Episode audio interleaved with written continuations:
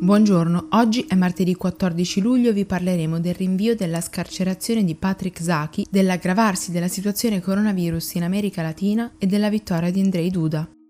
Questa è la nostra visione del mondo in 4 minuti. Un tribunale egiziano ha rinnovato per altri 45 giorni la carcerazione preventiva per Patrick Zaki, lo studente arrestato lo scorso 7 febbraio con l'accusa di istigazione al rovesciamento del governo e della Costituzione. Zaki è iscritto a un master di studi di genere all'Università di Bologna e a inizio anno era rientrato in Egitto per trascorrere un breve periodo di vacanza a Mansura, la sua città natale, circa 120 km a nord del Cairo. Qui, all'aeroporto, è stato fermato dalle autorità egiziane e da allora si ritiene sia rimasto nel carcere di Tora. In queste circostanze già spaventose dati i precedenti del regime di Al-Sisi, a preoccupare ancora di più familiari, amici e attivisti è il fatto che Zaki è asmatico, una condizione che in piena pandemia di coronavirus lo espone a rischi serissimi. La legge egiziana fissa due anni il limite massimo di detenzione per coloro che non sono ancora stati sottoposti a processo, ma se in un primo periodo il rinnovo della misura cautelare può essere disposto di 15 giorni in 15 giorni, in una seconda fase il tempo che intercorre tra una decisione e l'altra si può allungare, come in questo caso, a un mese e mezzo.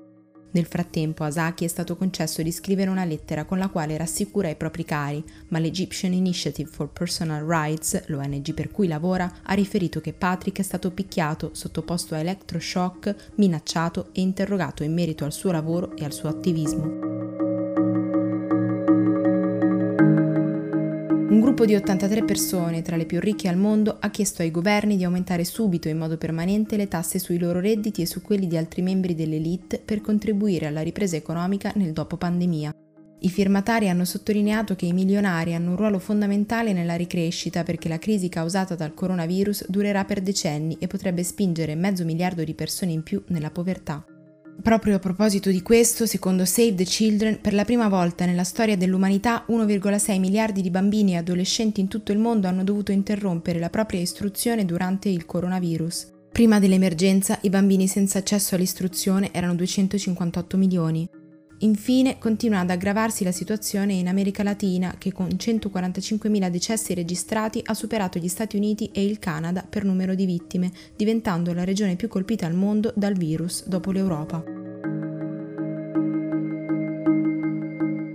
È bastato l'1,2% dei consensi a battere lo sfidante liberale Rafal Sharkovsky al ballottaggio. Così Andrzej Duda si è riconfermato presidente della Polonia a capo del partito conservatore Diritto e Giustizia con il 51,2% dei voti. Quello tra i due candidati è il divario più sottile dalle elezioni del 1989, ma segnerà il corso della politica polacca dei prossimi anni.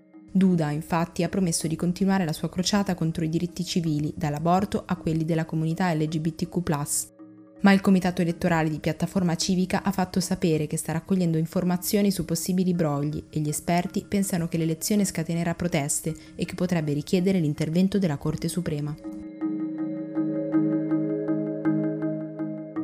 Per oggi è tutto. Da Antonella Serrecchia e Rosa Uliassi, a domani.